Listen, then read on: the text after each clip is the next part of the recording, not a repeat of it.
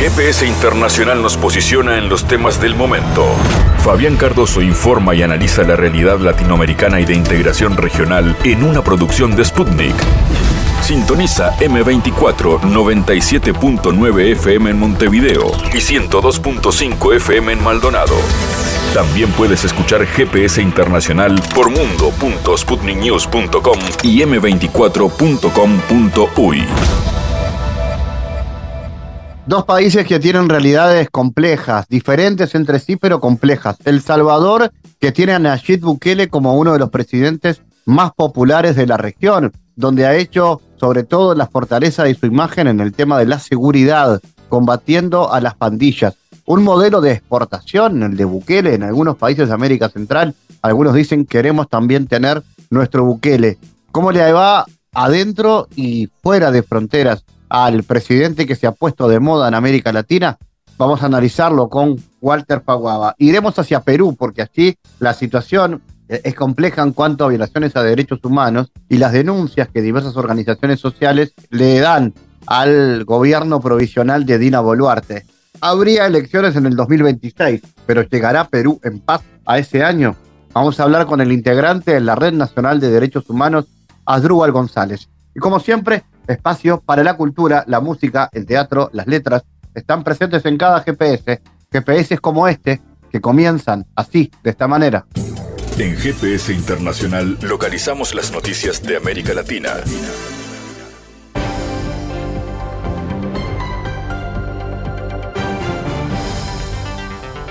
Noticias de jueves. Washington emplea a más de una veintena de organizaciones no lucrativas para ocultar la clientela y los objetivos de sus proyectos biológicos militares, declaró el jefe de protección radioactiva, química y biológica de las Fuerzas Armadas rusas, Ígor Kirílov. El Oriente Medio, el Sudeste Asiático, África y Ucrania son las zonas prioritarias. Para encubrir a los clientes y los objetivos de la investigación en curso, Estados Unidos contrata intermediarios. Se trata de subcontratistas y organizaciones intermediarias. De acuerdo con el teniente general ruso, solo en un año se gastaron sumas suficientes para financiar la participación de al menos 80 contratistas, y los documentos de que dispone la parte rusa confirman las actividades de contratistas claves del Pentágono en el continente africano, en la República Democrática del Congo, en Sierra Leona, en Camerún, en Uganda y en Sudáfrica. Bueno, vienen representantes, un asesor económico de la Casa Blanca, del presidente Biden,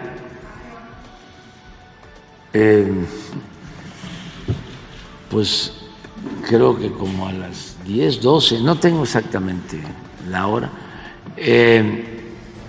y va a haber un encuentro también entre grupos de trabajo de Estados Unidos y de México en estos días para tratar temas como la migración, como el tráfico de drogas, en especial lo del fentanilo, y hay una colaboración estrecha con el gobierno de Estados Unidos en todos los temas.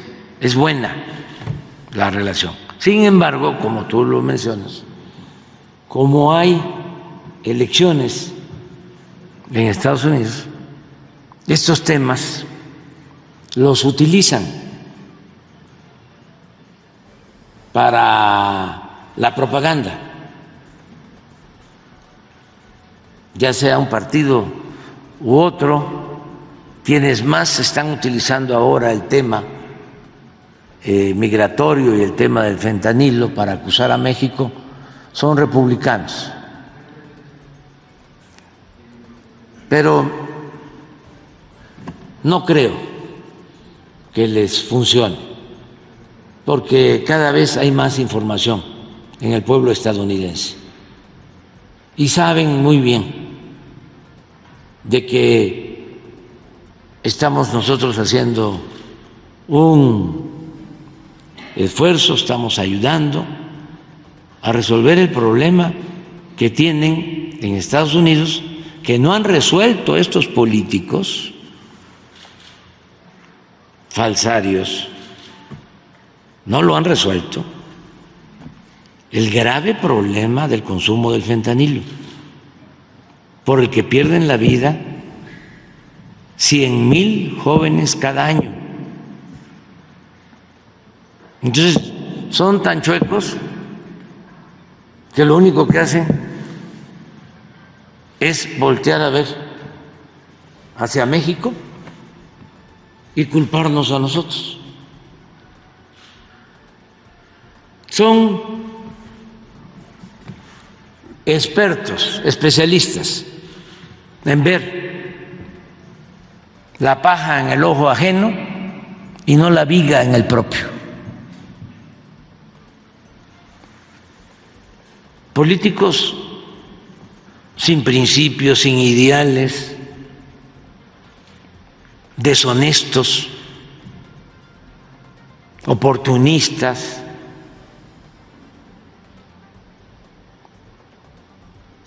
no son capaces de la autocrítica y de ir también a las causas. ¿Por qué tanto consumo de droga en Estados Unidos? ¿Por qué los jóvenes en Estados Unidos toman ese camino? ¿Qué está pasando? ¿Cuáles son las causas? ¿Que no tienen un problema de convivencia en armonía? ¿Que no les afecta la desintegración de las familias? ¿Que no afecta el que la educación y la salud son privadas y no son servicios públicos, gratuitos? ¿Que no es mejor tener a los jóvenes estudiando que tenerlos en la calle? ¿Que no es que les falta entregar, ofrecer, dar más amor a los jóvenes? ¿Qué están haciendo para atender a los jóvenes? Porque aquí se atiende a los jóvenes.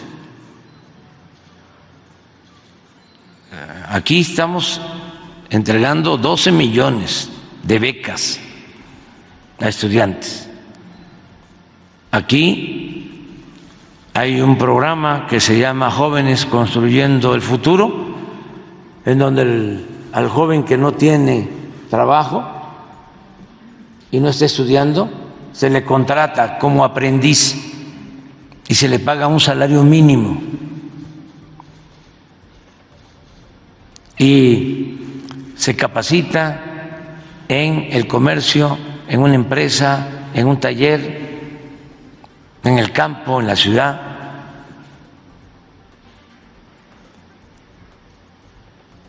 Entonces hay que atender las causas. Y tienen ellos el ejemplo de ese gran presidente Franklin Delano Roosevelt. ¿Qué hizo Roosevelt cuando la crisis de los años 30 del siglo pasado? Le dio a todos los estadounidenses trabajo, les daba salario mínimo para que no hubiese desempleo, entre otras medidas, y así sacó a su pueblo adelante. Así sacó adelante esa gran nación en momentos críticos.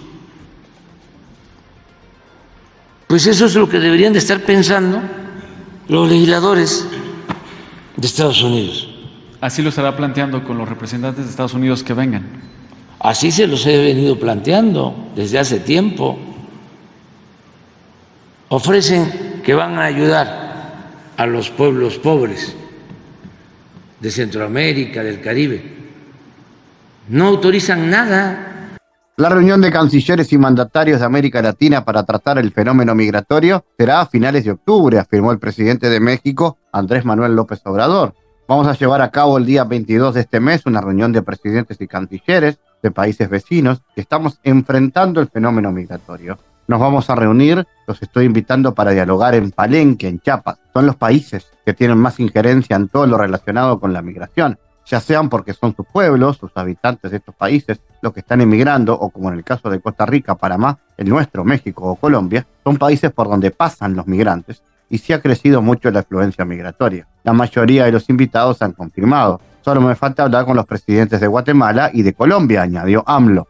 México prepara una nota diplomática a Estados Unidos por los bloqueos impuestos por Texas en la frontera sur, colindante con la nación latinoamericana, pues las interrupciones del flujo humano afectan la migración y el comercio, señaló el presidente Andrés Manuel López Obrador. Hay una actitud muy hostil de parte del gobernador de Texas que está complicando más la situación migratoria con propósitos politiqueros. Están poniendo retenes del lado estadounidense para que no haya tránsito fluido en mercancías de Estados Unidos a México, declaró el mandatario en su conferencia de prensa. De acuerdo con López Obrador, Texas está obstruyendo en las aduanas el libre tránsito de mercancías y anunció que México ya está preparando una nota diplomática que al día de hoy se va a enviar en contra de estas medidas que perjudican a las dos naciones, a la actividad económica, a la comercial y al tránsito normal de las personas.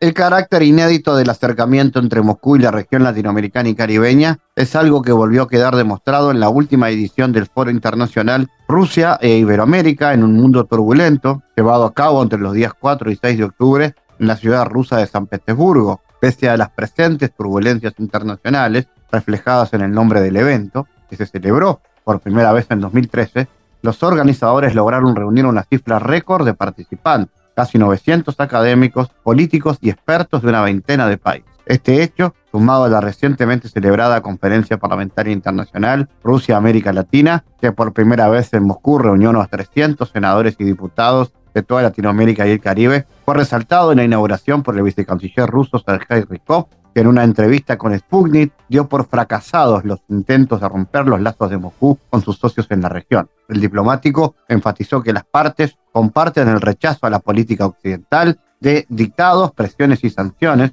al tiempo que coinciden en que la formación de un nuevo mundo multipolar es un proceso irreversible. Dejó claro asimismo que una de las prioridades de Rusia es impulsar con una fuerza sin precedentes las relaciones económicas y comerciales con América Latina y con el Caribe.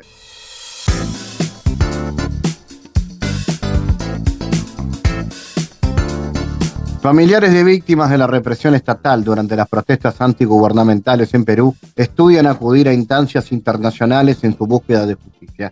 Los abogados de sus familiares de las personas durante las protestas señalaron que la presidenta Boluarte se burló de las víctimas en la instancia en la que participó. La presidenta declaró 4 o 5 palabras, su abogado indicó que la diligencia se acababa porque su patrocinada se acogía a guardar silencio.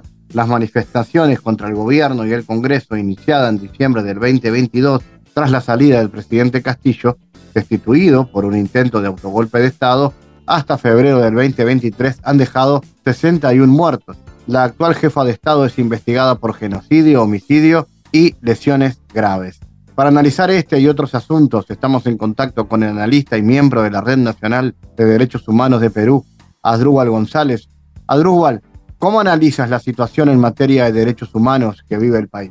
Bueno, como ya hemos dicho en reiteradas oportunidades, desde el día 7 de diciembre, Perú entró en una crisis de institucionalidad democrática. Esto se refleja en un Congreso que tiene un 90% de desaprobación en las calles de la población y una presidenta de facto que ha usurpado el poder de manera irregular. Esto se ha traducido en una violación sistemática a los derechos humanos con más de 80 ejecuciones sumarias bajo la responsabilidad de la Fuerza Armada y la Policía Nacional de Perú. En este caso, quien asume la jefatura del Estado es el responsable directo y hemos visto en las declaraciones de que ha realizado, que ha dado la señora Dina Boluarte y su primer otárola, es de alguna otra forma desligarse de toda responsabilidad, pero también de decir de forma irresponsable que ellos no conocían lo que estaba ocurriendo. Y esto nos llama la atención, es que la señora entonces, ¿dónde estaba desde el 7 de diciembre que ha usurpado el poder hasta las manifestaciones se haya mantenido hasta finales de marzo? Es decir, ella no veía prensa, ella no le informaba, ella no tenía reporte de inteligencia militar ni de la policía. Entonces, según ella, desconocía todos los movimientos militares y policiales con respecto al orden público y según no dio ninguna autorización para las operaciones que se realizaron. Esto demuestra no solamente un descaro de la señora Boluarte y de su gestión, sino que también deja una clara evidencia de la responsabilidad que no quiere asumir, pero que se deberá de llevar a instancias internacionales, ya que al día de hoy tampoco hay justicia imparcial que pueda investigar y sancionar los hechos que están ocurriendo.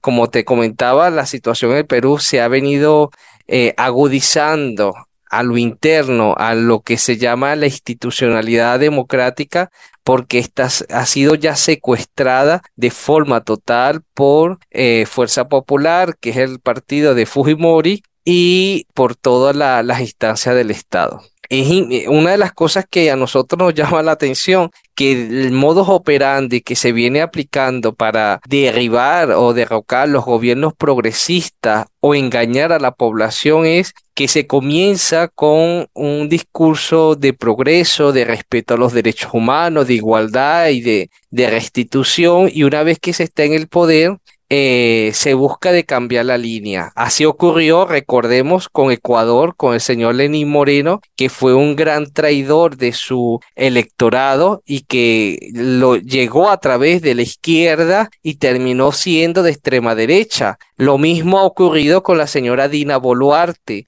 Ganó a través de una participación de movimientos sociales, de izquierda, de políticas progresistas. Y una vez que asumió el poder el presidente Castillo, ella, como su vicepresidenta, empezó a fraguar una serie de conspiración con la venia o con el beneplácito de los grupos de poder, incluyendo a la Embajada de los Estados Unidos, que está documentado que se reunió con la señora Boluarte semanas antes para definir todo lo que iba a ser el plan de golpe de Estado para la destitución de Castillo. Entonces, la crisis en el Perú no es una crisis que aislada, es una crisis política que se viene replegando en la región, y nosotros vemos con preocupación cómo una extrema derecha que viola los derechos humanos y que no reconoce el avance de los derechos sociales de la población se viene secuestrando y viene de alguna otra forma tomando modelos de dictadura extremista.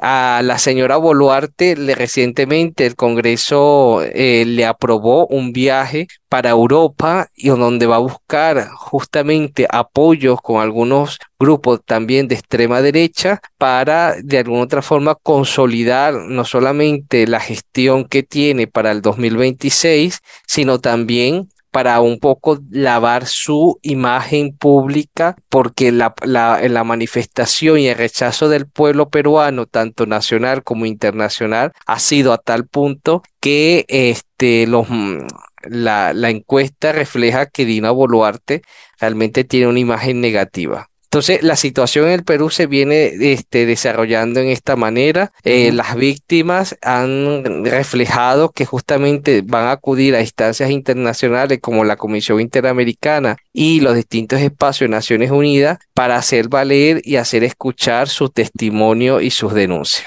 ¿Cómo ha reaccionado la comunidad internacional a la negligencia de la presidenta de facto, y qué rol tiene la sociedad civil organizada? ¿Qué está haciendo la sociedad civil organizada? Bueno, se está convocando para el día 12 de octubre otra mega manifestación en Lima de distintas organizaciones y movimientos sociales, los encabeza la Coordinadora Nacional Unitaria por la Lucha y otros movimientos sociales, justamente para manifestar contra la dictadura en el Perú. Esto realmente, como te lo decía, son las comunidades de base, los movimientos sociales, el pueblo organizado, no de ninguna... aquí te quiero reflejar que ningún partido, ni siquiera de lo que se llama la izquierda caviar, está apoyando las manifestaciones del pueblo. Es decir, ahorita está cohabitando una extrema derecha con una izquierda, como le dicen en el Perú, moderada o caviar, para sobrevivir dentro del poder. Y este sistema es el que está rechazando el pueblo a través de las manifestaciones, ¿ve? Entonces, ¿qué es lo que está pidiendo la población? En primer lugar, justicia. En segundo lugar, que está pidiendo un cambio constitucional. Recordemos que la constitución que rige hoy el Perú es la constitución de Fujimori, del dictador Fujimori, que en 1993 instauró un sistema dictatorial en el Perú. Es decir, desde el punto de vista de movimientos sociales, movimientos populares, se mantiene la lucha. Sin embargo, los grupos de poder y grupos políticos que están a espaldas de la población no lo reflejan. Los medios de comunicación tratan a los movimientos sociales como que si fuesen terroristas, y así hay una serie de acciones peyorativas. La comunidad internacional está dormida. Vemos cómo la CELAC ha tenido una forma muy, muy pasiva en reaccionar sobre la situación de Perú. Realmente... nos preocupa cómo ha sido de alguna u otra forma normalizándose la situación en los países de Sudamérica, en reconocer a una dictadora como presidenta legítima, entre comillas. Ahí vemos el rol que hizo el presidente de Chile, el presidente Boris, que presionó en la Alianza del Pacífico para que el gobierno de México, que no quería entregar la presidencia de este espacio político y económico, para que se la entregaran al Perú. Entonces, hemos visto cómo esta, se puede decir, izquierda moderada, o no sé cómo podría, en Perú se le dice caviares, cómo han venido más bien cohabitando con una mujer de orden de extrema derecha, con una mujer que está siendo apoyada por el grupo político de Fujimori, y la comunidad internacional no ha dado una firme condena sobre la situación. Podemos hablar solamente de algunos presidentes que han manifestado su rechazo abiertamente y mantiene el apoyo a la población peruana y al presidente Pedro Castillo, como el presidente de México, el presidente de Colombia, la presidenta de Honduras también fue bastante enfática, pero muy poco, más allá de lo que te he comentado, han mantenido una posición firme ante esta situación. ¿Qué perspectivas ves entonces para lo que queda? Porque habría elecciones 2026, pero mientras tanto... Las expectativas que vemos es que la señora se ha aferrado al poder. Y el aferro al poder significa es que las elecciones van a ser para el 2026. Lo dijo desde el primer día. Este ya era un plan orquestado desde los Estados Unidos, desde los grupos de poder, los grupos mediáticos, que necesitaban asaltar el Perú, necesitaban asaltar el poder para poder afianzar todo y garantizar todo lo que es la sucesión política de lo que ocurre hoy en el Perú. Entonces, para el 2026 van a buscar unas elecciones. Lo único es que las elecciones van a querer que sea de forma amañadas, de acuerdo a la voluntad, para que ganen solamente los que quieren ellos gobernar.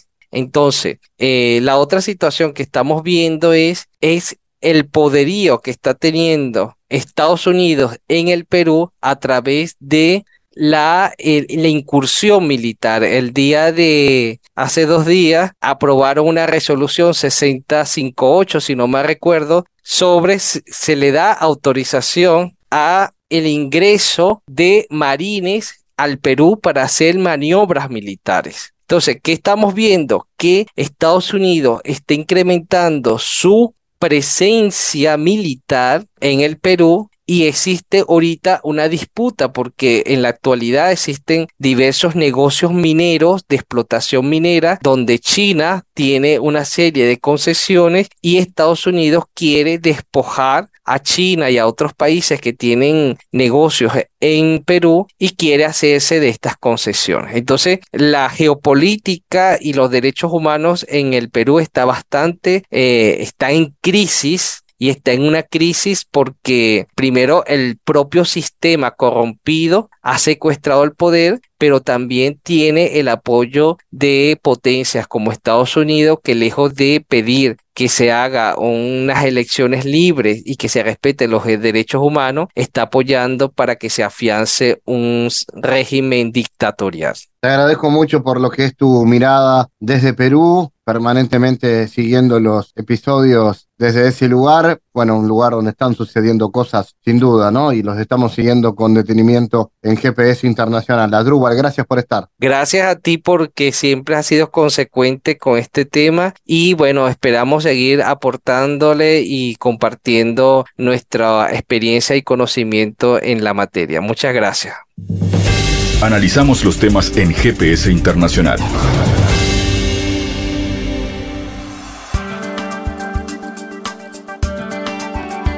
Bueno, la formación de un mundo multipolar podría aportar una oportunidad de desarrollo significativo para El Salvador, indicó el jefe de bancada del Frente Farabundo Martí para la Liberación, el diputado Jaime Guevara, en una entrevista concedida a Sputnik. Un mundo multipolar donde Rusia, como potencia, es uno de los principales gestores. Creo que es una oportunidad de desarrollo significativo para nosotros y lo que debe hacer nuestro pueblo salvadoreño y el resto es unirnos a ese esfuerzo, unirnos a una nueva dinámica que busca crear una nueva arquitectura económica, como lo ha planteado el presidente Putin y también varios líderes del sur de Latinoamérica. El legislador ha recalcado que la creación del nuevo orden multipolar, donde se ve con respecto a otros países, y es posible realizar el intercambio con potencias como Rusia, evoca la esperanza frente a las décadas que la economía salvadoreña lleva estancada en un sistema occidental unipolar que no le ha ayudado mucho.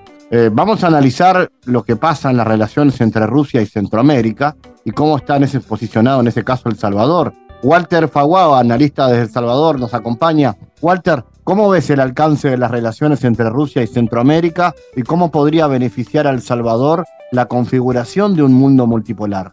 Un saludo cordial desde El Salvador, un gusto saludarle a toda la audiencia que nos sintoniza. Pues estimado, creo que este es parte de una dinámica donde El Salvador ha tomado desde hace un tiempo para acá una relevancia bien importante. Y creo que esta visión y perspectiva planteada desde el seno de Rusia, específicamente de Vladimir Putin, se connota mucho a la relación que El Salvador ha tenido en los últimos años en relación a esta crítica a la unilateralidad del mundo. De hecho, cuando asume la presidencia Nayib Bukele, presidente constitucional de El Salvador, una de sus perspectivas donde se fue identificando fue ir señalando esa incidencia que tiene el mundo occidental y sobre todo los países alineados a esta visión unipolar sobre las relaciones de los países. Que él decía, déjenos hacer nuestra historia, déjenos hacer nuestro mundo. Y bueno, parte de ese discurso viene muy acuñado a esta perspectiva soberanista, digámoslo así, en términos de la democracia autoadministrada, de las visiones de los países. Y creo que es donde en buena parte se conjuga esta relación discursiva entre la visión que tiene el país y por supuesto la perspectiva que tiene esta creación de un mundo multipolar, que ha sido visto ahora ya no solo como una asociatividad en países de crecimiento emergente, sino que países que con su PBI, sus alcances en geopolítica y su perspectiva de mundo están ingresando a la deconstrucción de una nueva alternativa y esperanza para muchos pueblos que se han visto precisamente sumergidos a una visión unidimensional, unilateral, unipolar, que ha estancado buena parte de sus perspectivas del mundo. Se ha venido diciendo desde rato en El Salvador por eso que las visiones de integrar el sistema de relaciones país-mundo no tienen que ser vistos de la parte ideológica, que fue lo que muchos años prevaleció en el país. Se ha venido transformando eso y creo que hoy El Salvador, lejos de cualquier cosa, tiene unos par de pasos adelante con respecto a algunos países de Centroamérica, pensaría yo, en términos de cuánto se ha valorado mantener su relación con Estados Unidos, que ha sido tensa pero se ha mantenido, el apoyo de China que ha sido fuerte y por supuesto los primeros pasos que se han dado ya con relaciones con Rusia. Bueno, inclusive El Salvador recientemente recibió al emir de Qatar y todo eso puede dar signos y síntomas de que El Salvador realmente se avecina desde una perspectiva importante a esta integración. Centroamérica por sus propias complejidades también se encuentra en esa dinámica. De hecho, Nicaragua pues ya tiene avances con el tema de Rusia, no mucho los otros países, pero bueno, Honduras ha tenido también cierto acercamiento más por las afinidades en discursivas. Habría que ver los demás países si realmente se logra cohesionar este bloque y poder pues ampliar este marco de acción ante la deconstrucción de un mundo unipolar a uno multipolar. Bueno, en ese sentido es que se ha hablado en estas horas de esa importancia. ¿Y qué ha pasado con la política exterior del actual gobierno de Nayib Bukele en su relacionamiento, por ejemplo, con México y con Estados Unidos? Bueno, con los vecinos del norte realmente la relación ha sido, digámoslo, con México ha habido siempre un lazo que nos une culturalmente, inclusive somos países latinoamericanos que hemos tenido historias y tradiciones bastante cercanas, una comunicación abierta. De hecho, desde el gobierno de Andrés Manuel López Obrador se firmó un convenio al inicio del mandato del presidente Bukele.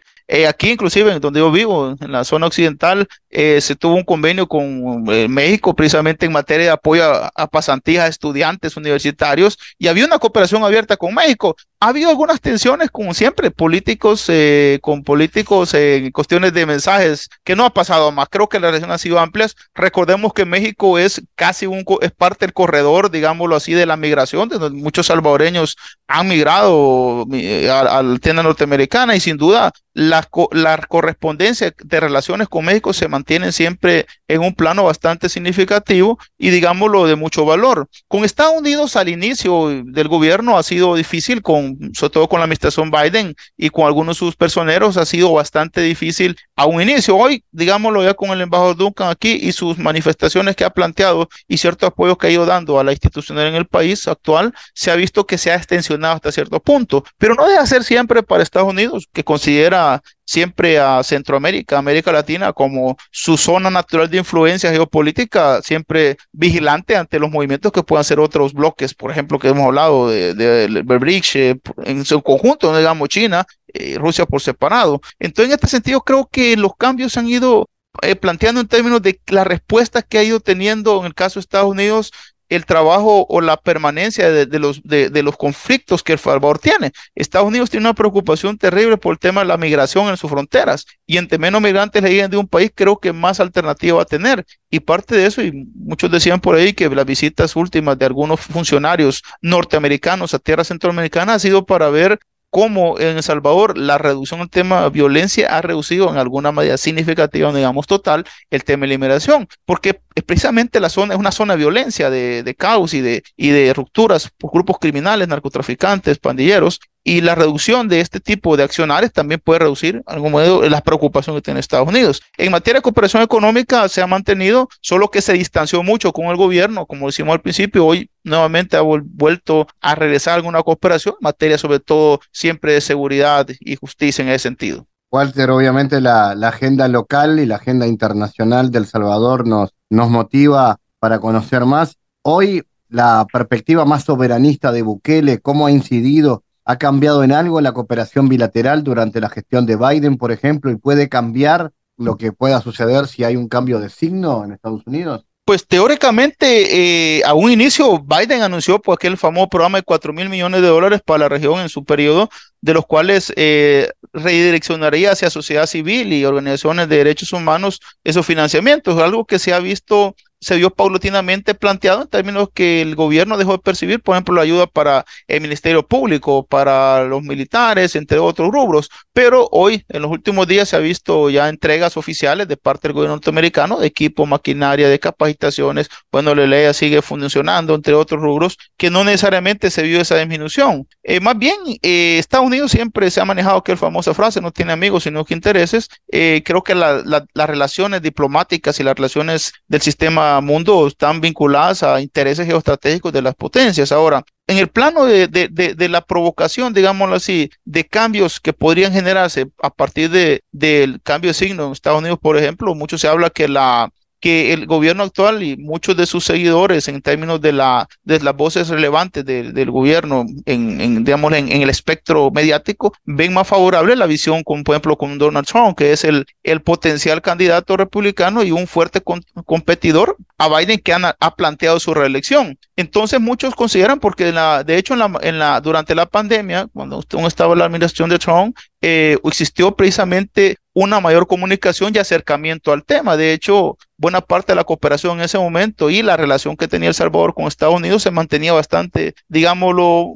cooperación normal y un poquito más. Pero creo que en una medida tiene que ver con los idearios y también el replanteamiento de las relaciones sistema-mundo, porque el presidente Bukele, desde la perspectiva más soberanista, más de pedir, de hecho, el discurso en Naciones Unidas fue eminentemente soberanista, diciéndole al mundo, miren, esto hemos hecho y no nos interesa quien nos quiera venir a hacer como lo queramos hacer nosotros. Creo que eso es parte de una dinámica donde se pone al centro de la situación los intereses de El Salvador y los salvadoreños, más allá que los intereses de una agenda unilateral, digamos, puesta desde la visión más occidental. Entonces yo creo que si en ese alineamiento y en esa correspondencia podría haber un intercambio con una nueva administración, pues es posible que pueda tener. Habrá que ver también cuál es la respuesta que da también en este tiempo la administración Biden con respecto a El Salvador y cuánto realmente puede demostrar que su visión del mundo pues no tiene que ver necesariamente con la perspectiva de que El Salvador pues ha adoptado, en este caso, en la figura del presidente, una perspectiva, digámoslo,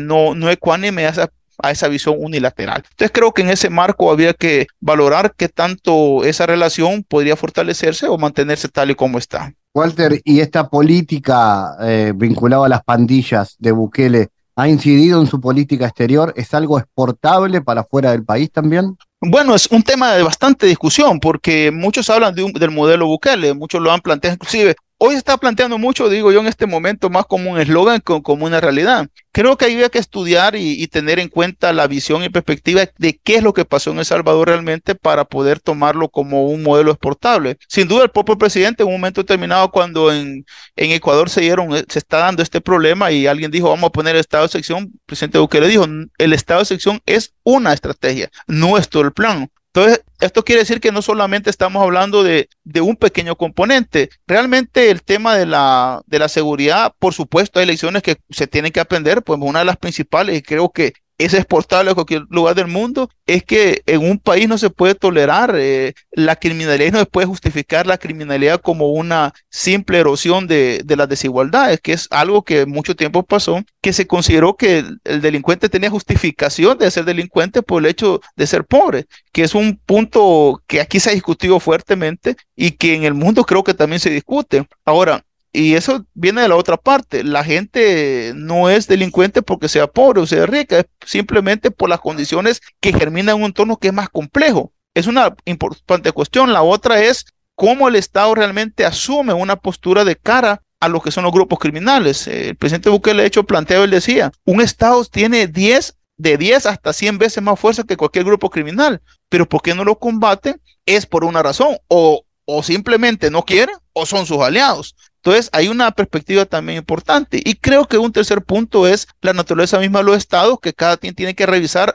si realmente el Estado quiere servirle a los ciudadanos o servirle al grupo político en poder. Aquí el salvadoreño tomó un consenso y eso es algo que también hay que plantearlo. La población salvadoreña, de hecho, parte de lo que se considera ya una victoria eminente del presidente Bukele en las urnas de febrero del otro año, es que realmente el salvadoreño vio de que el modelo de relaciones de poder en el cual el error del uno era la victoria del otro tampoco era funcional. Y ahí que también viene una parte de la determinación del salvadoreño y la asunción de quien quedó electo de darle respuesta a un problema que el salvadoreño lo sentía de manera increíble. Entonces yo creo que hay lecciones que se pueden aprender, por supuesto. Habría que ver de qué manera también, como cualquier proyecto en cualquier lugar del mundo, la sostenibilidad es importante, pero de cara a eso considero que las lecciones importantes de aprendizaje para otros países tienen que encararse pues realmente a la función de un Estado, de la toma del Estado del control y que el Estado realmente desde sus instituciones articuladas y trabajando de la mano puedan realmente combatir estos flagelos que afectan a las sociedades y donde decimos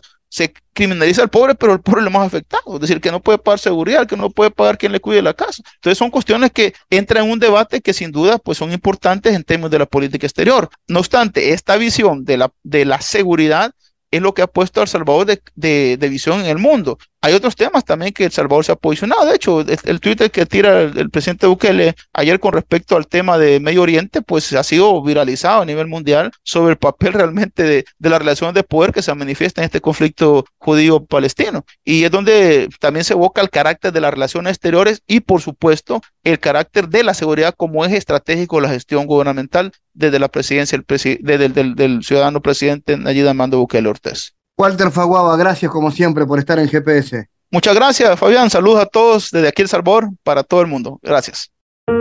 En GPS Internacional navegamos por la sociedad y la cultura.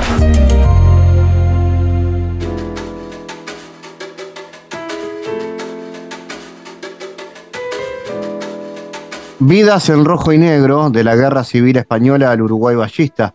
Antonio Ladra se sumerge en el pasado familiar para poner en palabras la vida de su padre y la vida de sus tíos, recuperándolas para sí mismo, pero también rescatándolas para la historia desde el fondo del silencio y de rincones oscuros de la memoria. El autor lleva adelante en este libro una exploración que se mueve en varias direcciones simultáneas y que a cada momento se revela tan íntima como histórica y universal. Antonio Ladra está con nosotros en GPS. Antonio, un gusto escucharte, recibirte. ¿Cuánto hay de vos entonces en esta historia? Bueno, primero muchas gracias por este contacto y bueno, hay mucho, ¿no? Porque realmente de alguna manera fue como una búsqueda de una historia que está involucrada mi padre y mis tíos, pero más allá también mis abuelos, a los que no conocí. Bueno, mis tíos conocí a dos, a mi tía Mercedes y a mi tío Eugenio, Mercedes Ladra Pérez, Eugenio Ladra Pérez, Antonio Ladra Pérez es otro tío que fue fusilado y Sol Ladra Pérez que era mi padre. Pero mis abuelos yo no los conocí, ellos emigraron acá, llegaron acá a Uruguay, se conocieron acá en Uruguay. Mi abuelo vino desde Galicia, mi abuela desde Cantabria. Mi abuelo vino huyendo de la leva, o sea, el servicio militar obligatorio, 1908, más o menos. Eso no pude determinar exactamente la fecha exacta, pero más o menos por ahí fue cuando vino acá. En aquel momento España estaba en guerra con Marruecos y bueno, los pobres eran los que tenían que ir a llenar las filas como siempre. Y mi abuela vino desde Cantabria acá a Montevideo, siendo muy joven, 23 años, y se conocieron acá en la Rambla 25 de Agosto, que era donde estaban viviendo en unas pensiones. Y bueno, y ahí comienza la historia porque en 1914... Se casan en 1913, se conocen acá, se casan. En 1914 nace mi padre y con apenas 10 meses regresan a España y se van a Cantabria. Obviamente no podía ir a Galicia porque estaba buscado por no haberse presentado al servicio militar obligatorio, mi abuelo. Y ahí empieza a desarrollarse como es una historia donde... en un pueblo llamado Toñanes, un pueblo muy pequeño en el norte de España, allí en Cantabria, porque luego ahí nacen mis tíos y después sobreviene la Guerra Civil Española, ¿no?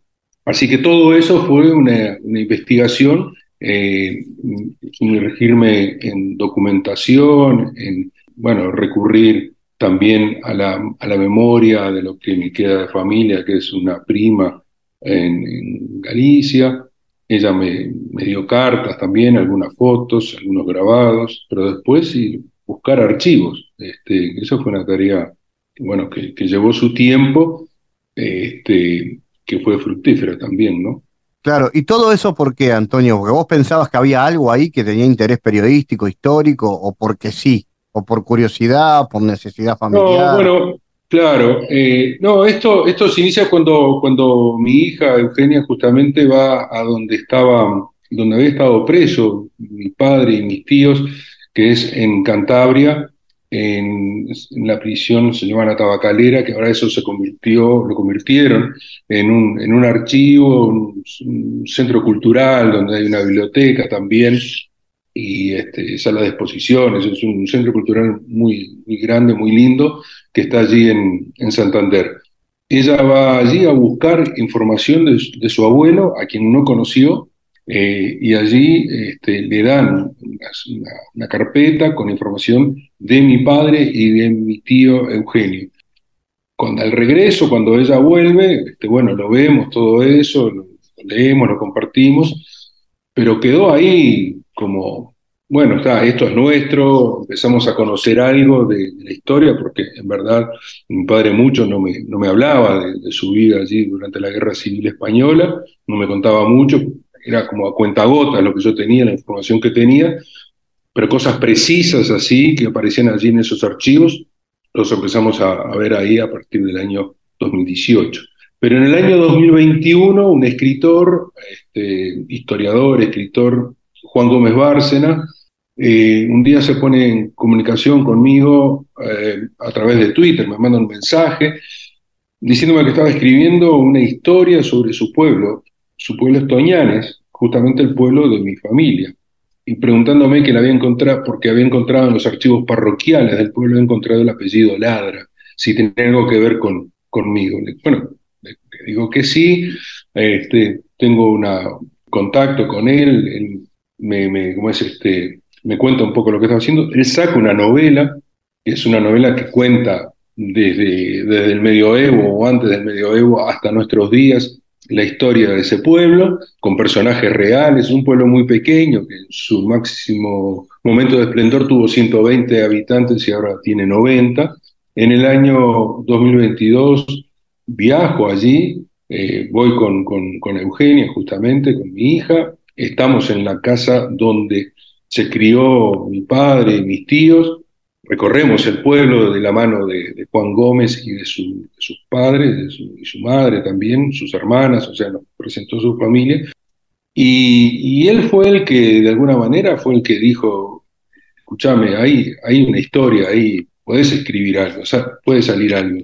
Y fue acá en Montevideo, porque él después vino a Montevideo, y conversando con él, yo todavía no estaba muy seguro, y me dijo, no, hay una forma, una manera de que vos puedas contar cómo accediste a esto, y tu búsqueda, tenés que buscar más información, obviamente, y bueno, ahí me metí a procurar mayor información, a escribir, y uno de los primeros que leyó algo fue justamente Claudio Invernizi, que me hace el prólogo, y bueno, me dice, sí, yo creo que hay una historia acá, esto merece, esto es algo que si bien es de tu historia en particular, también es universal. Y bueno, y ahí yo no estaba muy convencido todavía, pero me convencieron fácilmente. Y bueno, ahí sale como es este libro, que realmente, claro, es una búsqueda personal, pero se transforma en algo más universal. Y me he dado cuenta que eso ocurre ahora que el libro está en la calle, que lo ha leído mucha gente que se ha puesto que me he encontrado en la calle, que me ha hablado, que me han mandado mensajes donde se sienten reflejados por sus historias personales, lo cual me da una inmensa alegría que realmente lo que yo escribí pueda ser compartido con otros sin que realmente solo sea la historia de los Ladra Pérez. Uh-huh. Y eso es lo que busqué y bueno, eso es lo que espero que todos los lectores lo puedan encontrar ahí, ¿no? El libro tiene mucha foto, mucho trabajo de archivo, y hay una cosa que vos contaste en una entrevista que me llama la atención, que es que lo tenías pronto, y de pronto alguien te llamó para decir, pará que todavía encontré más fotos, más archivos. Sí, más archivos. No lo termines. Eso fue como algo mágico, algo increíble, porque eso fue el 30 de julio. Mira, el libro salió a la venta el 1 de septiembre. Cuando yo se lo llevé a la editorial, a Planeta, ellos me dijeron que lo iban a leer y que probablemente iban a editarlo para el año que viene. Pero un día me llaman y me dicen, lo vamos a editar, lo vamos a publicar, pero va a salir en agosto de este año. Después, por otros problemas que hubo, quedó para el 1 de septiembre la salida. Pero cuando estábamos en los procesos ya finales, y ya te pongo la fecha 30 de julio, sale publicado en La Voz de Galicia una página entera sobre la historia de mi padre, hablando del anarquista para era anarquista, que vivió en Uruguay, bueno, sobre cosas que ya habían, que recolectaron por ahí, que ya habían salido en un libro, un libro que se llama Papeles de Plomo, que habían rescatado algo de la historia que yo conté justamente a los investigadores que hicieron ese libro. Bueno, Papeles de Plomo era un libro sobre los uruguayos que habían peleado en la Guerra Civil Española. Mi padre no era era uruguayo porque había nacido acá, pero no fue alguien que fue allá expresamente a pelear en la Guerra Civil. Bueno, y entonces cuando veo que sale esa página en La Voz de Galicia, yo le escribo, mejor dicho, yo quedé un poco asombrado, ¿no? Porque no entendía mucho cómo justo había salido esa página allí, y mi editor, Leonardo Cabrera, editor de Planeta, me dice, escribile rápidamente, escribile a este hombre. Cosa que hago, Fernández Visoso se llama el historiador, Martín Fernández Visoso, le escribo agradeciéndole que haya como se esté hecho esa nota, y a los 2 o 3 días me llama para decirme que había otro historiador, otro como es Eliseo Fernández, que estaba en el Ferrol y que, como leyó esa historia que él había publicado en La Voz de Galicia, fue a los archivos del Ferrol, archivos que yo desconocía que existían porque en España están muy descentralizados los archivos de la Guerra Civil, y buscó información, allí encontró más información de mi padre, de mi tío, y de mis 2 tíos.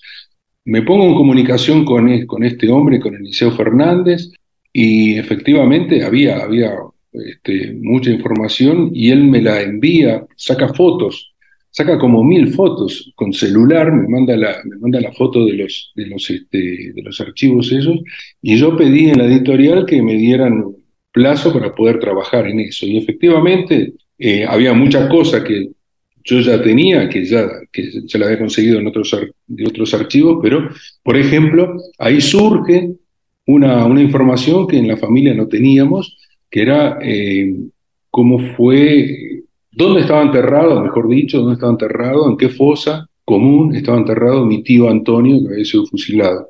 Yo tenía la fecha, pero no sabía dónde había sido fusilado, ni en qué fosa común estaba. Y allí, en base a ese archivo y en base a lo que se cuenta, pude reconstruir las últimas horas de mi tío Antonio, de cuando, una vez que le ponen la fecha y la hora de que va a ser fusilado, lo pude reconstruir eso en base a esa documentación y saber que, por ejemplo, que está en el cementerio de Santander, que está enterrado allí, donde hay miles de republicanos que fueron fusilados y que están en esas fosas comunes y que no han sido identificados todavía. Sabemos que está allí a raíz de esta documentación. O sea que esa documentación de último momento fue también importante para darle otro cuerpo al libro, ¿no? Antonio, este libro tiene una presentación entonces este fin de semana en la Feria del Libro de Montevideo. Sí, exacto. Es este sábado 14 a las 20 horas.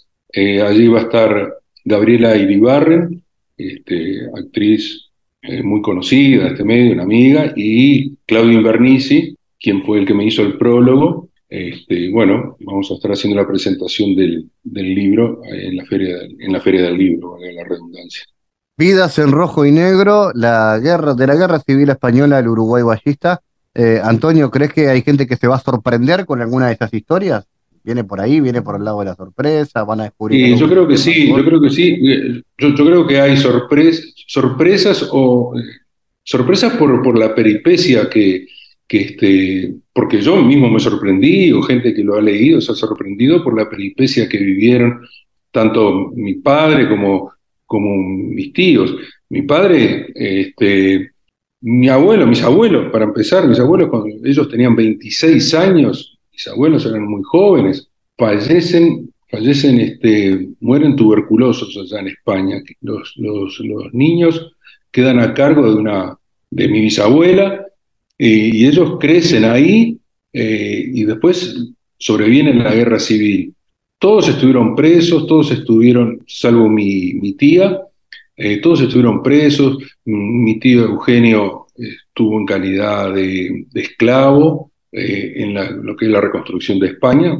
Yo digo esclavo porque si bien le pagaban 2 pesetas al mes y le retenían 1,5 pesetas.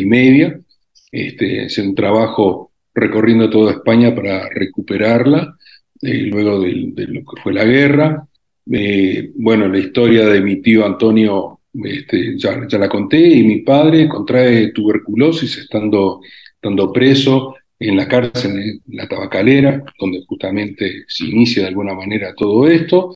Lo operan, hacen una operación muy, muy salvaje, le quitan un pulmón, 10 costillas, tiene una recuperación que lleva mucho tiempo, y se escapa de allí, de España, porque él estaba en calidad de enfermo detenido, tenía que ir a firmar cada semana o cada 15 días a la milicia del pueblo para decir que estaba, y él se escapa vía Francia con la ayuda de los maquis franceses. Fíjate que ya ahí ya había culminado la Segunda Guerra Mundial. Llega a Francia, y de Francia, desde Marsella, primero se va a Bordeaux y después va a Marsella.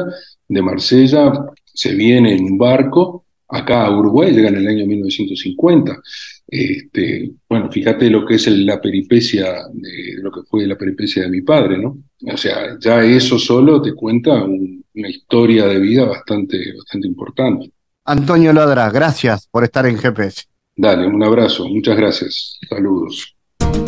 El mundo en GPS Internacional.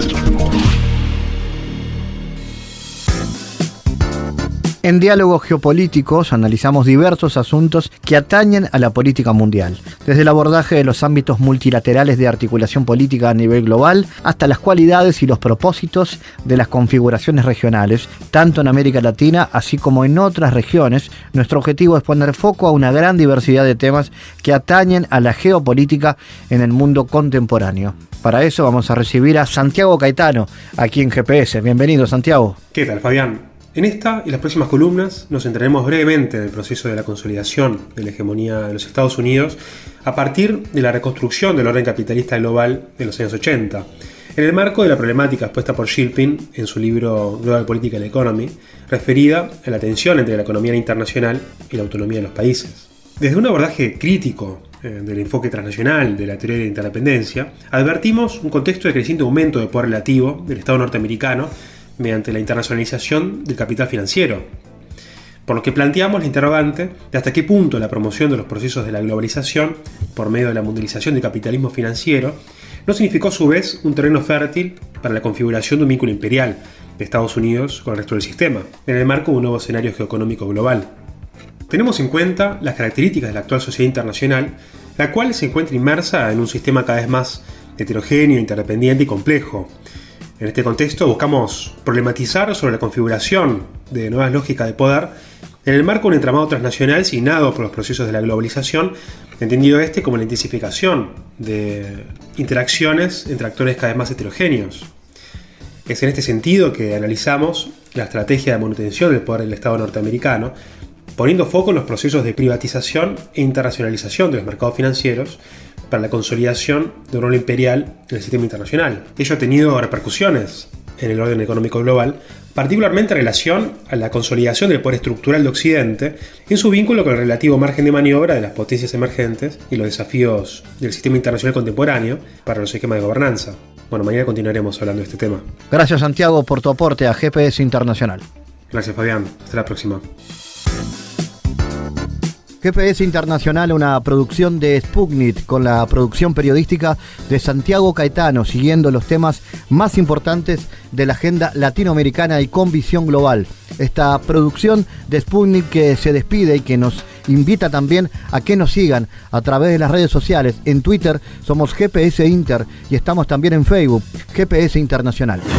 Fabián Cardoso en GPS Internacional junto a los protagonistas analizó la realidad. Una producción de Sputnik por M24, 97.9 FM en Montevideo y 102.5 FM en Maldonado, que puede volver a escuchar en mundo.sputniknews.com y m24.com.uy.